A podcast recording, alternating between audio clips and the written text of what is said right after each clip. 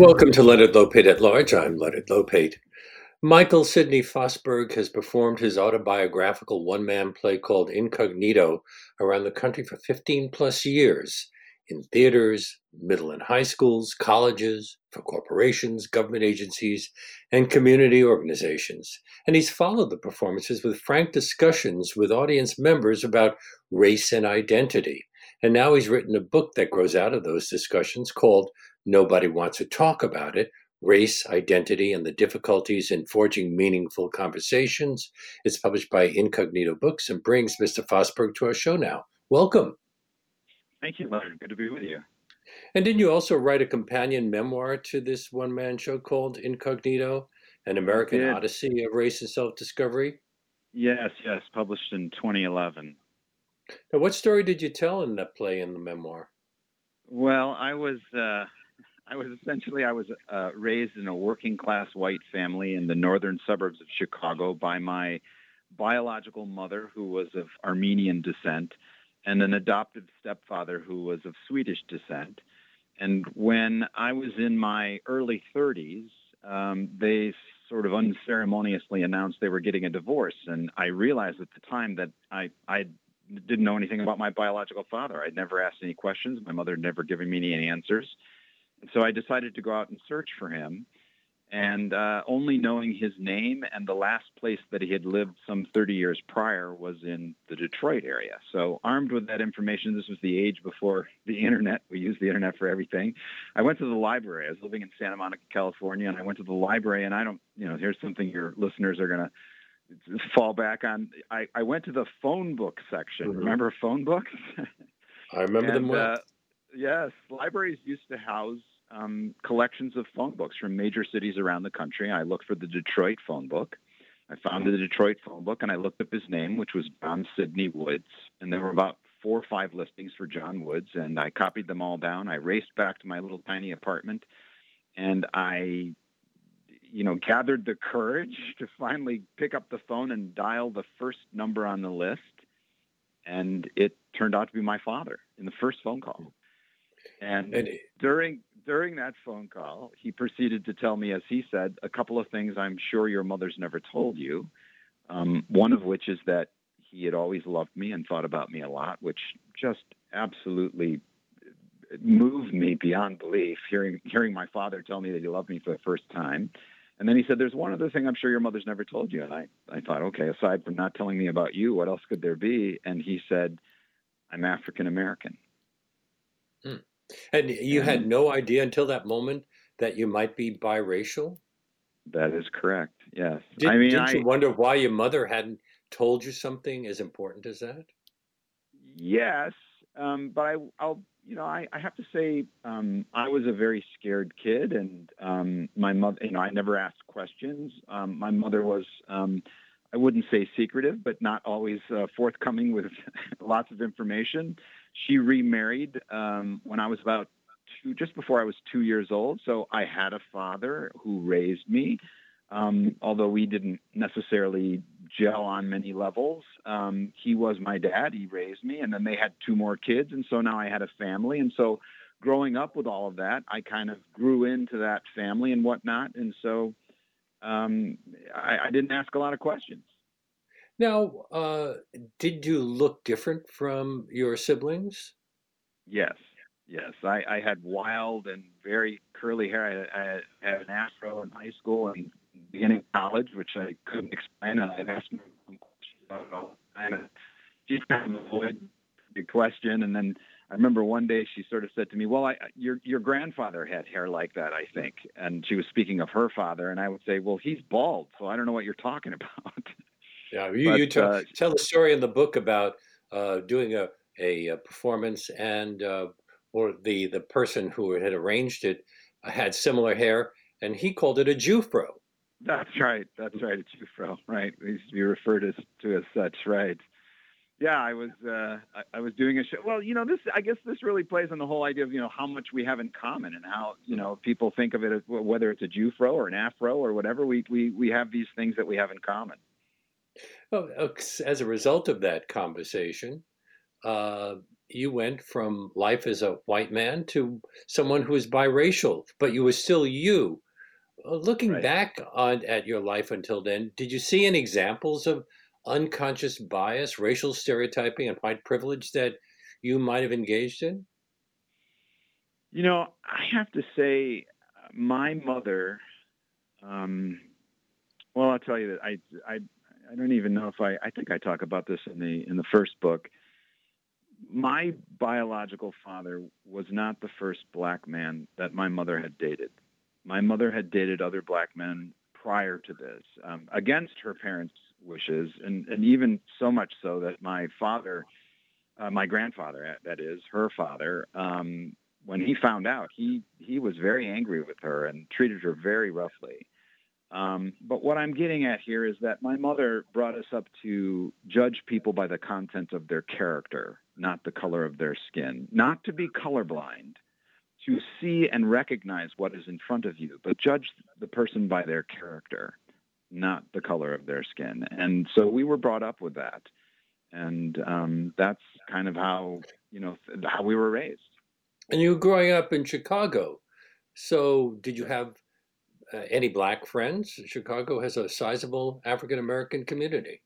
Yes, I actually grew up in a little town north of Chicago, about 40 miles north, a town called Waukegan, and it was mm-hmm. very, very mixed. You can look through my, it's so interesting to look back through my yearbook, and it was a, a rainbow of, of, of, of kids um, that I grew up with. I was one of well, I thought I was one of only two white guys on my high school basketball team, but of course, I didn't know back then that I I wasn't purely white. So um, I had a funny thing happen a, a, few years back. I went to my 40th uh, high school reunion, and I saw the guys from the basketball team, and I.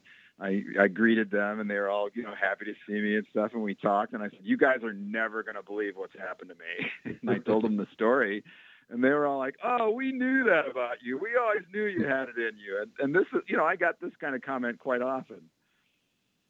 Did you remain in contact with your father? Uh, my biological father. Yes.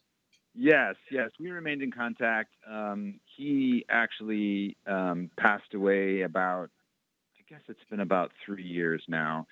Uh, in the last few years of his life, it was very difficult to um, have communication with him. He suffered from um, extreme dementia, and um, but we stayed in touch. My gra- I met my grandparents. His parents were were alive um, when I found all of them, and I got a good chance to spend about ten years with my grandparents before they passed away. And and he was um, very I proud had, of his uh, parents, his parents and grandparents, because they had uh, been uh, serious activists absolutely. So my I have sitting in front of me right now a document dated 1864 from the uh, commanding officer of the 54th Regiment of the Colored Infantry Unit in the Civil War. My great great grandfather Tarleton Woods was a member of that that unit, and I have I actually they saved that document. I have uh, a Negro Leagues um, baseball contract from my great grandfather um, Charles Lefty Robinson sitting on my on my wall right in front of me. I mean, they kept all kinds of things, and they were very very active in the in the community in the African American community. My grandparents were um, very active in their church and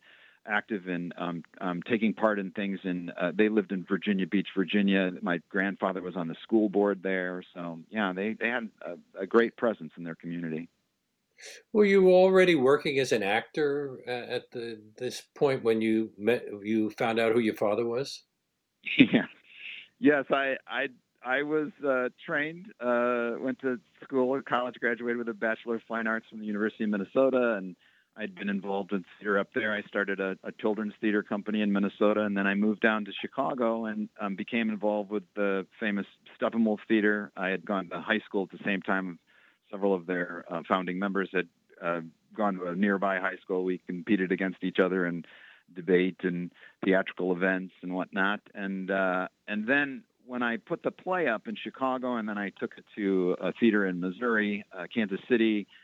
And uh, what happened was I did a show for a group of high school students, and afterwards, you know, they'll bus in students for during the day so they can have a, a educational um, theater theatrical experience. And after the show, usually the artists come out and you know talk to the the students and they ask questions. You know, well, you know, how long did it take you to write this, and how do you do all those characters and things like that. But instead, that day the students asked me questions like, well, what box do you check off on, on, on applications? And, and why is race so important? And how do we go about talking about it? And what does it mean to be biracial? And all these questions that dealt with identity and how we see ourselves and how we look at other people. And I realized that the play had this really deep resonance um, for young people. And so I started to then tour to high schools with the show and then somehow I got connected with an agency that booked people in colleges, and I was on sort of the well, what's considered the lecture speaker circuit, although that's not exactly what I do. But um,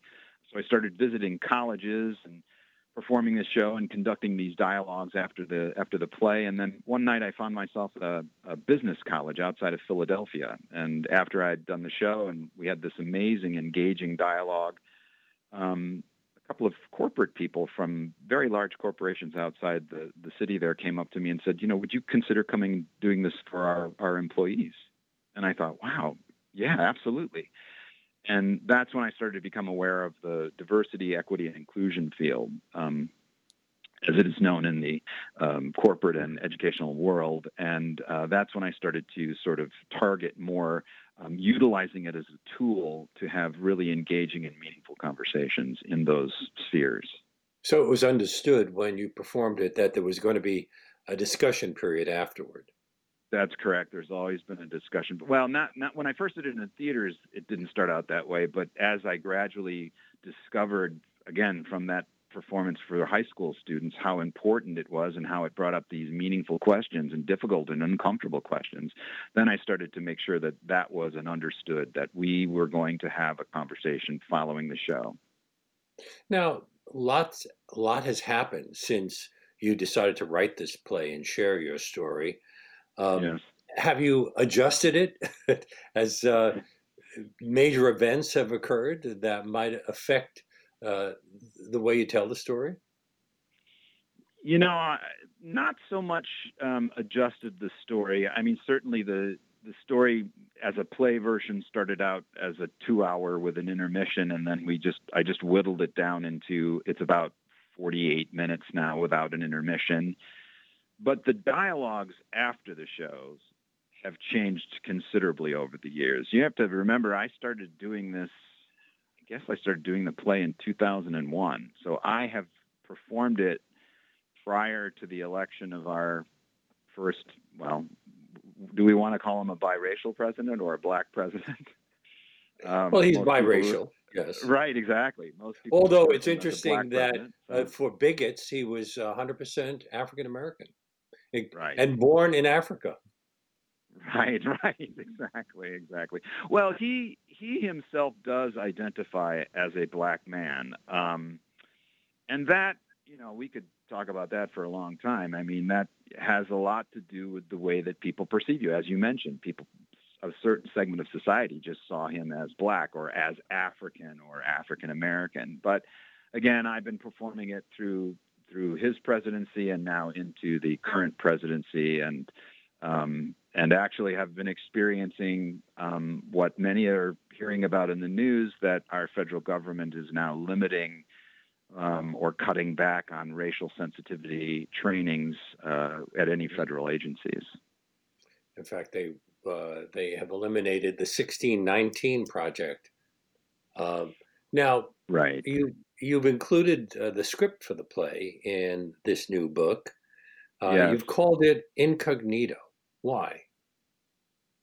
Well, incognito seems like such an appropriate word. Um, not knowing your full identity or, or, or, or having an identity that is unknown um, just seemed like the perfect word for the play. Um, I, I, when I first started doing the play, I had a I had an African American director and during we had a great time rehearsing because he just he absolutely loved the show and and really helped me shape it in in the very beginning stages and we would joke and he would say you know you really should call this incognegro instead of mm-hmm. incognito and i said well i think we'd be giving away too much information in the title then don't you yes yes said, yeah you're probably right so No, I think that you made the right choice. Um, mm. You're listening to Leonard Lopate at Large on WBAI New York 99.5 FM. And we are streaming live at WBAI.org. My guest is Michael Sidney Fosberg, F O S B E R G. His book, I can say his latest book, right? Um, yeah. Nobody wants to talk about it race identity and the difficulties in forging meaningful conversations. Now, you mentioned uh, some of the things that the, uh, the school kids brought up in, in uh, the conversations. How yes. I'm assuming that the discussions were quite different depending on whether you were was in a school or talking to, to people in a corporate situation, a government agency, a community organization.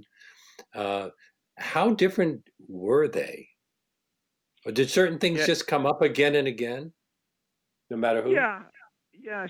Certain things do definitely come up. I mean, certainly the the the the question of you know which box do you check off on applications is is a is probably a, a pretty standard question that people ask. I sort of address it at the end of the play. I jokingly refer to myself as AAA, African American Armenian.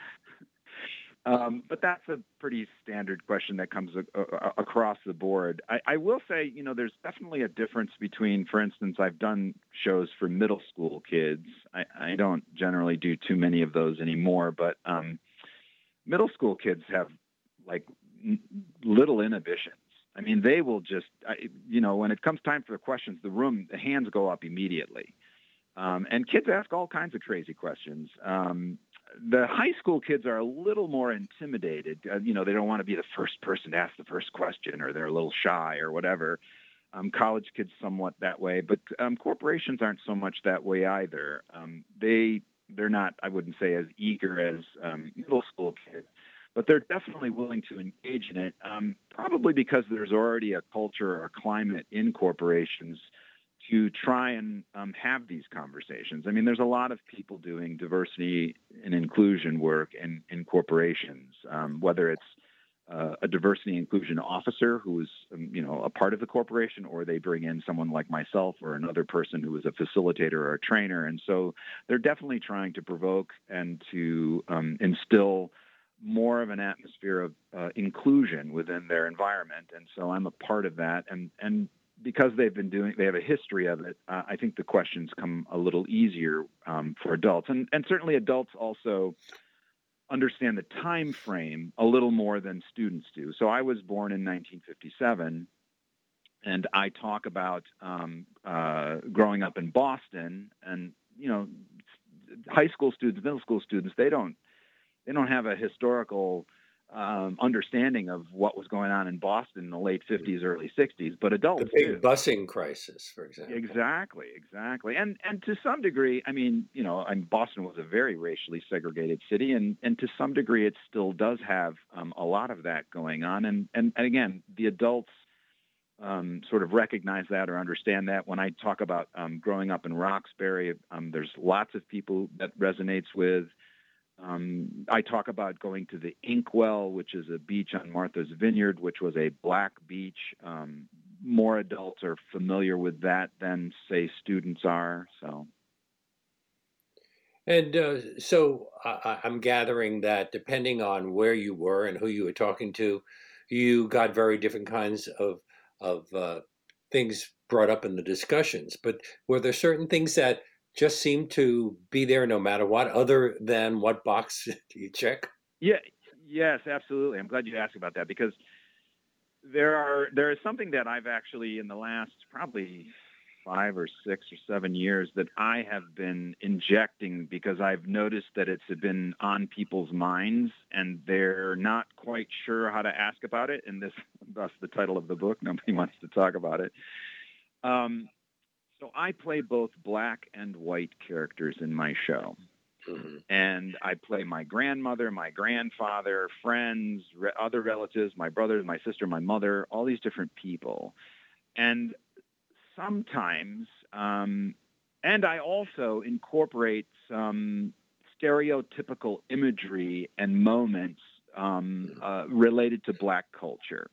Now, quite often, you also deal with passing covering right. white privilege and code switching. Right. So we can talk about all of those things. That's right. That's right. All of those things are ingrained in the play. And so oftentimes um, people will sort of try to diagnose what they're seeing in relationship to the stereo, what they view as stereotypes. So my grandmother to some people sometimes seems like a a, a black stereotype, an old, large African American Southern woman. But in reality, I am playing her as authentically as I can remember her, not um, trying to incorporate stereotypes, but trying to remain true to the image and the person that I remember her to be. Now, they are seeing what looks like a white guy portray black characters, which we rarely see, unless, of course, they're referring to Tropic Thunder, which is a whole other whole other issue there. But um, so that causes them to judge the characters in a different way based on their own personal or non-personal experience with people like that. So um, people like John Leguizamo, who's also a solo performer, or even Tyler Perry talk about this phenomena when people judge their work as what they see as stereotypical. But both Leguizamo and um, Tyler Perry talk about, hey, I'm just playing family members you may see them as stereotypes, but that's not how I'm intent. That's not my intention. My intention is to be authentic to the character. And so, what I do sometimes is after I perform, I will ask the audience a question before I take questions, and I'll ask how many people felt that the black characters in the play were stereotypes. And quite often, a majority of the audience will raise their hand. And then I'll ask how many people felt the white characters in the play were stereotypes, and very few people raised their hand. And I say, well, isn't that interesting? Why is it that we see people of color more stereotypically than we see light skinned people? And then Did I this, have a discussion about what are ter- stereotypes. Did it matter whether the audience was majority white or majority African American? How mixed the audience was? It, it doesn't actually. Sometimes the, the black people in the audience will see them as stereotypes, but there might be a slight difference in terms of that may not be a negative thing for them. In other words, they recognize, and, and, this I think is true of Tyler Perry's work, they recognize the stereotypical aspect of those characters, but they don't see it as a negative. They see it as this is our, these are our people. These are, some of our people act like this. Um, what I'm trying to get about is again is this idea what are stereotypes? We all have stereotypes mm. that apply to us you know, whether we're men, women, young, old, black, white, you know, whatever. And but not all of the stereotypes from those categories apply to us, and yet that's the system which we use to judge people. And we also so make assumptions th- about people. For example, uh, most people assumed that Prince was biracial. It turns out that mm. both of his parents were biracial, but he, you know, he didn't have a white parent. Right. We make a lot of assumptions based on um, that was his skin little, color. Right. A little knowledge that we have, we base those assumptions on on people. And, and again, that's what I'm trying to point out. And I think that thing for me came up a lot in the last, as I mentioned, the last five or six years when I started to notice that high school students were were offended at the end of the play, like, "Oh man, those are terrible stereotypes. Why is he doing mm-hmm. that?" And then you know I'd ask this question, and that would open up the door. I also, as I mentioned, use stereotypical imagery. There's a moment in the play where, after I have the phone conversation with my father, and he tells me that he's black, thus meaning I'm half black. I hang up the phone and this James Brown song comes on and I pull out an African statue and I pound the statue on the on the table and I I get I, I act sort of like royally African and and I tell people, look, that's not exactly how it happened. In other words, I mm-hmm. didn't hang up the phone with my father and pull an African statue out of my closet. That is a theatrical device. And I'm using it to force you, the audience member, to think about what does it mean to be blackness? What what what does that mean? What kind of imagery, what kinds of things do we stereotypically use to define blackness? Whether it's James Brown music or an African statue, or I talk about college applications. So all these things are, are I'm trying to use as a theatrical device to force the audience to think about this. You encourage your readers to tell their stories, to be comfortable with discomfort, to recognize that there isn't one way to have conversations about race and identity. And maybe a little later in the show, we can invite some of our listeners to join in this discussion if that's all right with you. Absolutely. I'd, I'd, I'd love to do that. Yeah. Okay. Yeah. Maybe a little later. You say that you encountered so many awkward and uncomfortable situations, I'm quoting you, that it led you to develop a set of tools that could help mitigate those encounters. Uh, and you offer your readers seven tools for how to go about creating space for these different for these difficult conversations. Um, yes. Can you give me a, an example, one or two? Yes. Yes, yes, yes, absolutely. So the first tool may seem like the most obvious tool, and you mentioned it just a moment ago, is, and that is tell your story. Mm-hmm. Tell your story. Open up. Listen. By, by sharing our personal stories, we discover our commonalities. Look, it's this is what's known in academic circles as intergroup contact theory. Intergroup contact theory is the proven theory that by sharing our personal stories across majority and minority populations, we can break down the prejudices that exist between us because we discover that we have a lot more in common than we have different. That's a fact. We have more in common than we have different. But, despite those commonalities, you admit that we have to face the reality that the color of one's skin often determines the course of one's life. That's absolutely true. Yeah, yeah, uh, and and by again, I think telling our stories, not judging the differences, would be the second tool. So let's let's take I I don't have dark skin. I have been passing most of my life, but didn't know I was passing, and we can talk about that as well. But um, but if we're looking at someone and we're basing our judgment on the color of their skin, we're starting in the wrong place because we have more in common with that person than our skin tone, and we're not bothering to find out what those commonalities are. Um, you a, li- a, listener writes to me that, uh, to correct me, says that both of Prince's parents identified as African American, which just oh. complicates the situation. Right. Right. Right. Now, now haven't we seen uh, the the the differences uh, exposed quite clearly because of recent events, the impact of COVID nineteen on minority communities, and the yes. response to police killings of, of George Floyd, Breonna Kill- uh, Taylor, and and uh, way too many others. Well, absolutely, and I I would I would uh, I would suggest that a lot of this has to do with the fact that we're not having the conversation. We're not talking with people about um, about their realities. Look, here's another tool. We have to understand that there are realities, again, realities outside of our own experience. Just because we may not have experienced racism, sexism, homophobia, age discrimination, disability indifference, or some other form of discriminatory treatment doesn't mean that those are not realities for other people. And we need to talk about that. We need to listen with empathy. Unless you're uh, a candidate for the Supreme Court, and then you don't want to talk about any of those things.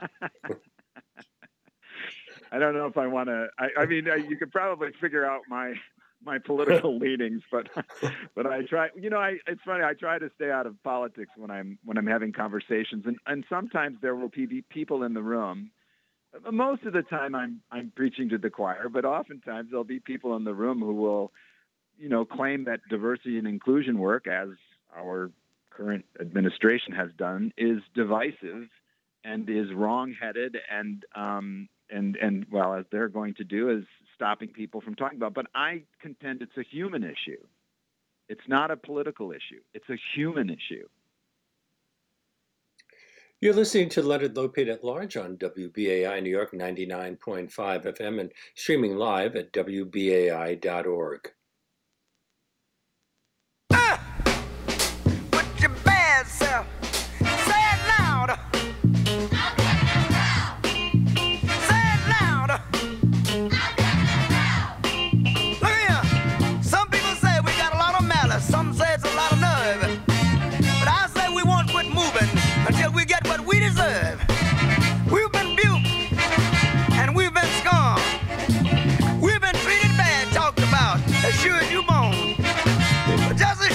take two eyes to make a pair. Brother, we can't quit until we get our share. Say it loud.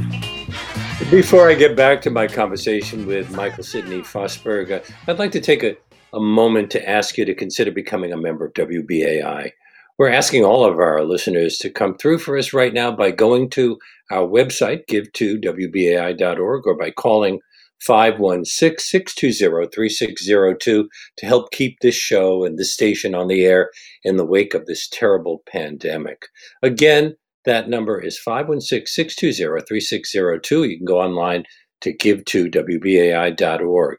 And one great way to support WBAI throughout the year while spreading out your financial commitment so that it's only a small amount taken out of your credit card or your bank account each month is to become a sustaining member of the station, what we call a BAI buddy. And I'm delighted to announce that anyone who signs up to become a BAI buddy in the name of Leonard Lopate at Large right now will receive a free copy of the book that we've been discussing on today's show. Nobody wants to talk about race, identity, talk about it. Race, identity, and the difficulties in forging meaningful conversations by my guest, uh, author and, and actor and playwright, Michael Sidney Fosberg. But no matter what level you're able to show your support for this show and the station that brings it to you weekdays from 1 to 2 p.m., it all helps. The important thing is that you take that step to keep the show coming to you and all of your fellow listeners by calling 516 620 3602 or by going online to give to WBAI.org. And please help keep this independent, 100% listener funded free speech radio station alive in the New York metropolitan area. But also, don't forget to make that tax deductible contribution in the name of Leonard Lopate at large. And from all of us uh, to all of you, thanks for helping keep us keeping on the air. And uh, I'm returning now to my guest, Michael Sidney Fosberg. His book, as I said, Nobody Wants to Talk About It Race, Identity, and the Difficulties in Forging Meaningful Conversations, uh, published by, um, I guess you, you're, you're publishing it yourself? That's correct. Yes. I invited listeners to join the conversation. Uh, let me give out that phone number if they want to uh, talk to you. Our number is 212 209 2877. That's 212 209 2877. Um, you write, we all, I'm quoting, we all have different experiences with race and identity, and therefore being bring different points of view to the table. This is actually the strength of our collective spirit, our diversity. And that allows each participant to talk a little bit about their own personal experiences. But doesn't that diversity include a wide range of biases, some of them rather hateful? Absolutely. Um, I, I, mean, this is uh, part of our part of our challenge uh, we talk about unconscious biases, and you know the word unconscious means we're we're unaware of those biases. I, I had a kind of an awakening, not on a deeply serious level, but certainly a, a level of um, seeing one of my biases.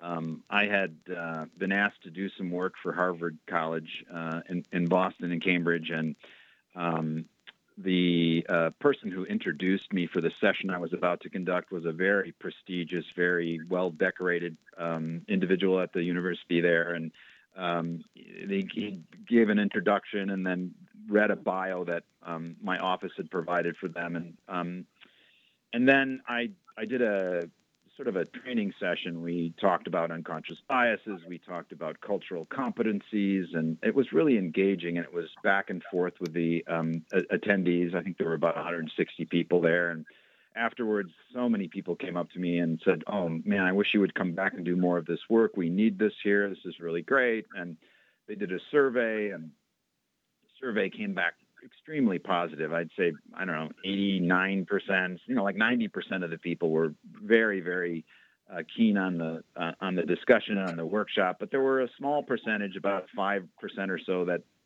didn't find it worth worthy or didn't find it of value.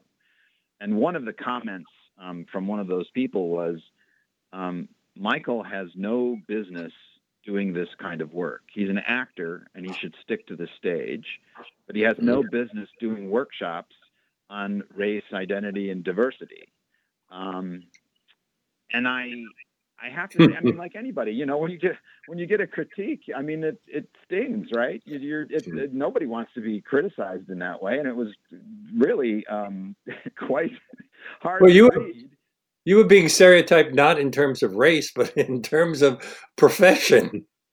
Who is an actor to tell us how to live our lives? Exactly, exactly. And I realized, you know, we had provided them with a bio, as I mentioned, and the bio had a lot of my previous theatrical stuff in it. It didn't talk a lot about the books that I, that I wrote and about the work that I do with other um, diversity facilitation teams and whatnot. And then I started to think about a bias that I had that I I hadn't even contemplated so I I was trained as an actor, as I said, and I've been in the theater world for many many years until I sort of ventured off into the D&I space here. Um, but I, I, I, and I still do. Well, we don't do right at the moment, but I've been to Leonard. I, literally, I've been to thousands of shows, thousands of plays over the years in New York and Chicago, all over the world. I've gone to theater. It's it's been a big part of my life. And what is the first thing I do when I go to the theater? I sit down in the seat, I've got my program in front of me, and I read the program and I look at the bios of the actors and I start judging them mm-hmm. before they've even stepped on stage. You know, Same oh, this you. one went to this one went to New York University. Oh, Lati Da, or or whatever mm. it might be. You know, and I'm judging them before they've even stepped on the stage, and I realized how insidious that was. And so from that day, I stopped reading the program before it plays. We have a, a number of calls coming in. Should we yeah. start uh, talking to our listeners? Again, the number 212 209 2877. BAI, you're on the air. Hello, you're there. Okay. Okay, we'll try the next one. Let's try the next one. Hi, BA. Sometimes uh, listeners get a bit confused because there's a bit of a delay on the radio, so yeah. uh, they're they're waiting to hear it on the radio. You should try to uh, do this on your phone. Hi, you're on the air. Hello. Boy, I, I'm starting to see a pattern here. BAI, you're on the air. One more time. Okay, that's two. Should we try a third one, Reggie? third one. Third is the charm. WBAI, you're on the air. Maybe there's something wrong with the uh, the equipment. Hello. Okay. Well, while okay. we're trying to figure, we'll try yeah, are you there? Go ahead. No, no, that was me. oh, Reg, do we know what's going on here? I have no idea. we'll, we'll, we'll, we'll, we'll, we'll, we'll make it happen. Okay. Okay. meanwhile, I'll uh, ask about some other things. Uh, I uh, I should point out that my guest is Michael Sidney Fosberg, and we're talking about his uh, latest book. I can say that nobody wants to talk about it: race, identity, and the difficulties in forging meaningful conversations. But is, isn't there stereotyping on both sides of this equation? When I was a teenager, I lived in a largely African American neighborhood in Brooklyn, and I often felt that I was resented by some of my the the neighborhood kids simply because I was white.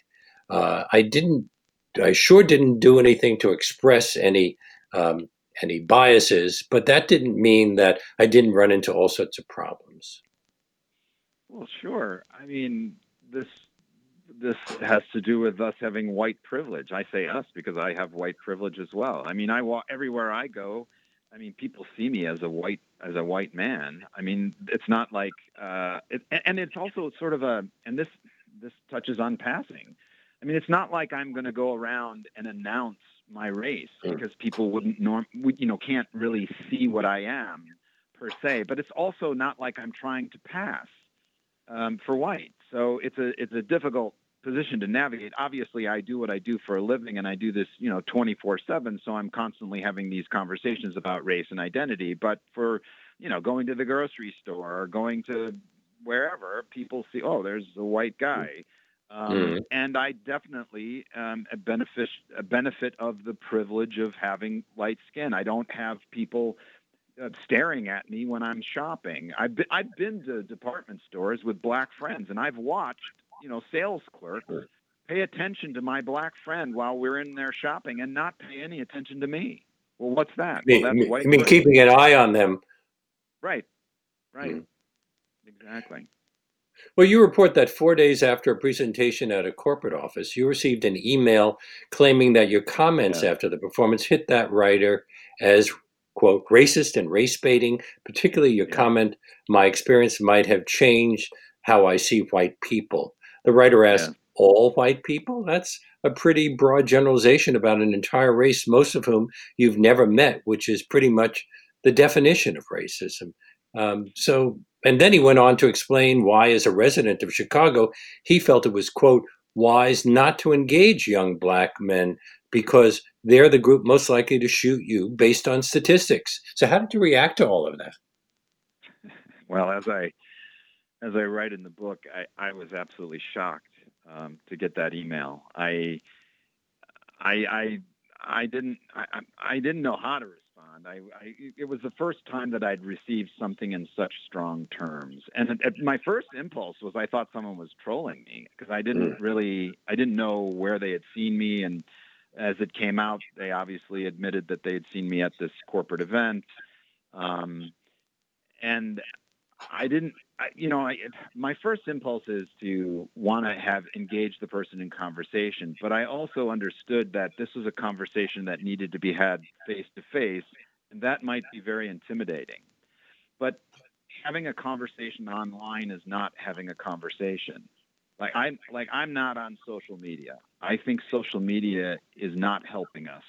I got off Facebook. I got off um, Twitter. I got trolled on both of those um, platforms.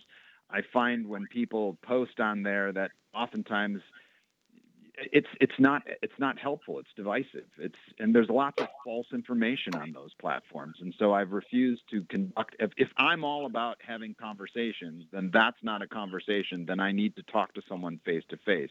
I also knew that this person was probably not going to want to do that. So Yeah. I did answer their email and tried to point out um, what the person was trying to say to me is that I, I guess that I thought all white people were racist, which is sort of the thing that Glenn Beck said about um, Barack Obama, that he had a deep-seated hatred towards white people. Well, he's half white, so why would he have a deep-seated hatred towards white people? I He loved his mother. Members. Right, exactly. He talks about it beautifully in his book, and, and his grandparents who ra- who helped raise him. So I, I, I couldn't quite wrap my head around how she came to that conclusion and tried to, in a very gentle way, point out that my family is white. I love my family. Why would I say I, I hate white people or that I find all white people racist? Um, and then this person wrote back in even stronger terms. And it was then that I realized, you know what, really isn't going to go anyplace, Mhm. and I need to let this go. And and that was okay. I mean, there are going to be certain people that you're just not going to be able to, certainly in, in an email format, um, communicate with in a productive way. Well, should we try to uh, take calls again? Sure, I'm game. Okay, let's see if we can make it work this time. BAI, you're on the air. Mr. Lopez, Yes, hi. Miss, how you doing? Okay, you want to join the conversation? Yes, um, I want to test your guys' movie history. Okay. In 1986, there was a movie called Soul Man with the great C. Thomas Howell from E.T. the Extraterrestrial and James Earl Jones. Whereas um, C. Thomas, you know, he he um, I think he, he puts on um a costume representing a black person, and um, I remember one of the scenes in the movie. I was so you know I was so young back then. I'm only 42. One of the scenes in the movie gets pulled over by a policeman just for you know, just for um, braking hard because someone stopped short in front of him, and that just opened up my eyes. And one of the things that James Earl Jones says to. Thomas Howell is, you fi- you finally got a chance to see how it is to, fe- to you know to be black, and that's all I remember from that film. It was a great film. the 80s was so so great in film, man. You know, they just they just can't recapture that now with all the CGI stuff. You know. All right. Have Thank you. Yes, well, I- actually, th- that's an interesting point that he makes, which is that Yeah. uh, people have been thinking about this for a while, although uh, I don't think anybody's uh, written a couple of books about it the way you have. Yes, yes. I'm actually um, in the midst of uh, beginning some virtual classes for Carnegie Mellon University. I'm teaching um, some classes on race, identity, and stereotypes uh, for their theater department, their theater students there. And uh, we're going to approach the topic of blackface, which um, Mm. was used in Soul Soul Man, um, and how And has affected a number of politicians recently. affected politicians. I, I jokingly uh, have said we should have a black Facebook um, where we post all these photos of these white people in blackface and shame them.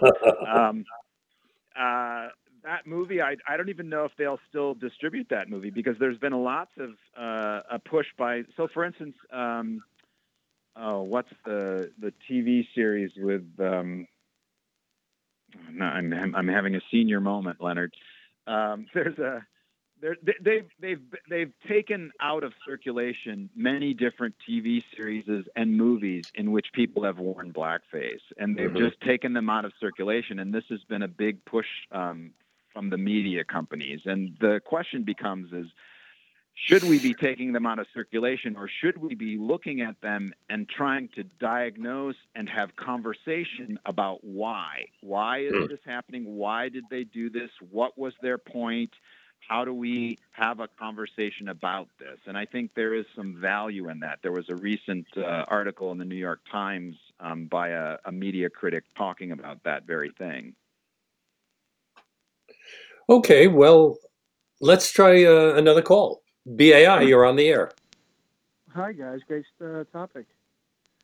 Uh, Thank you. Hi. You brought up blackface. I was thinking, um, do you consider yourself a white, uh, black man trapped, trapped in a white man's body? And do people, uh, when you act, uh, you know, as a black person, do they throw the, you know, like white face? You like were they saying that you're kind of acting white faced? You know what I mean? Or a black face, whatever you call it. You know what I'm saying? Because you're a white person acting like a black person. You were just bringing that up. I thought you were saying. Do that. you act like a black Maybe- person? And does it, what is that, what would that but, mean? But, but the other thing I want to get to before you go out with that is, is as a white person myself working in black neighborhoods, I see a prejudice. As you being a, a you know, from one from both both races, supposedly whatever you want to call it. Do you Yeah. notice walking into a black neighborhood that you are also discriminated against as a white man, just like a normal? Of course, like I said, I worked in Harlem. You see the the stereotypical animosities towards each other. You see that you're being prejudged before you, you know what I mean? Because you're Yeah. white skin, or you at least assume that. So everybody's going through this world jaded by what they hear on the radio and how everybody's so racist and everything. In real life, for the most part, everybody's pretty nice to each other, but we hear an awful lot about racism. But we, for the most part, we get along pretty well for 360 million people. You know what I mean? You know, that's side check. But, but uh, go ahead and uh, like I said, it's a great story. But I wanted to see if you noticed that everybody's prejudiced. The black are just as prejudiced as the white. It's just they're just not as many of them. you know I mean? Well, some people are more prejudiced than others. Some people are more suspicious than others, but that's a whole other matter. Uh, you want to respond, Michael? Yes, yes. Thank you for your for your call and for your questions. I, I would absolutely say that prejudice exists um, across the board, um, but prejudice is different from racism. Racism is an ingrained idea that someone is less than, that a group of people are less than another, and so and prejudice is having a, an opinion about someone that is negative, negative. and so those are two different kinds of things. Um, I think anywhere you would go that you are different, whether it was a black neighborhood or an Indian neighborhood or to another country of, of people who don't look or sound like you, you would definitely experience some kind of prejudice. Yeah. Um, racism is on a whole different level, and so that's different. In regards to my acting black, I, I would suggest that I definitely take on um, black characters, but the characters are family members, and so therefore I'm very careful in the way that I go about um, portraying them, making sure that they're authentic, and that I'm I'm not um, purposely or intentionally trying to stereotype them, although people may perceive that as such. That is certainly not the intention. Now, my executive producer, Jesse Lent, has written me to, to inform me that the, some of the uh, shows that have been uh, had had content removed from streaming services because of blackface are 30 Rock, Oh, Scrubs, the one. Yes. Fawlty Towers. Yes. Yes, yes. Uh, sun, something of a sunny morning in Philadelphia or some, something like Mhm. that. But uh, the one I was trying to think of was 30 Rock. 30 Rock just pulled three episodes from their catalog. Yeah. Um, a- a- an episode in which actually um, one character was in whiteface and another was in blackface. Again, trying to use satire and humor as a way to confront an issue about race, and and and that's where I think the film critic from the Times was sort of suggesting, shouldn't we be having this conversation about whether the appropriateness or inappropriateness of the use of this? Yeah. Uh, we're pretty much out of time, but Yeah. uh, I, I wonder: Are you still performing the play? Well, I'm performing it virtually. we're we're in a virtual world, and uh, when the pandemic hit, and I realized that I couldn't travel around the country and perform live, I thought, oh my gosh, I'm going to be out of business. What can I Mhm. do? And I I had a copy, a video copy of a live presentation in front of a, a group of corporate leaders, and it was really great. It was the the the show went great. The, the response from the audience was really hot and vibrant, and so we're using that. Uh, and I'm still doing uh, sessions, but I'm doing them virtually. So we'll show the the the play to a group of people, whether it's a, a school or a corporation, and then I will come in and do a live, facilitated, guided uh, dialogue following the play. And uh, do you ever take any other roles other than uh, this one that you've written for yourself? you know, I haven't. I I've kind of moved out of the theater um, world um, probably in the last seven or eight years and been exclusively in the diversity and inclusion space. Um, part of that has been, I guess, by design because I've just really focused on this, and part of that has been, you know, I, I definitely miss the theater, but I love what I do, Leonard. I love to be able to use the arts as a means to provoke meaningful conversations and to affect social change. And my great thanks to you for being on our show, Michael Sidney Fosberg. His book, Nobody Wants to Talk About It Race, Identity, and the Difficulties in Forging Meaningful Conversations. It's published by Incognito Books. It's been a real pleasure. Pleasure to speak with you too, Leonard. Thanks for having me on. And that brings us to the end of today's show. If you're just discovering this program and would like to hear more of our one hour deep dive interviews, you can access past shows streaming on demand at WBAI.org. We're also available as a podcast on iTunes and anywhere else that you get your podcasts. And you'll find links to all of our past shows on our website, leonardlopateatlarge.com. If you'd like to send a comment about any of our shows or just want to say hello, my email address is leonardlopate at wbai.org. As I mentioned earlier, WBAI finds itself in a very difficult position these days because of the pandemic. So, if you value the kind of informative, in depth interviews that we bring you weekdays from 1 to 2 p.m., please go right now to our website, give2wbai.org, or call 516 620 3602 to help keep this show and the station on the air. And one great way to support WBAI without having to lay out a lot of money at any one time is to become a BAI buddy. They're listeners who contribute $10, $15, 20 whatever they they choose, or even more, to keep this station running and to show their support for what we do on this show. It's tax deductible, or at least tax deductible to the full extent that the law allows. Uh, and as I mentioned at the half, anyone who becomes a BAI buddy in the name of Leonard Lopate at large during today's show will receive a free copy of the book that we've been discussing. Nobody wants to talk about it Race, Identity, and the Difficulties in Forging Meaningful Conversations by my guest, Michael Sidney Fosberg. But please be sure to make that contribution in the name of Leonard Lopate at large. Uh, remember that WBAI is a listener sponsored station. We don't take money from any corporations. We don't run ads as uh, many other public radio and television stations do. We are totally dependent on our listeners and that it gives us certain freedom. That's why we call ourselves free speech radio. But um, a big thanks to everyone who has already stepped up to support the show and the station.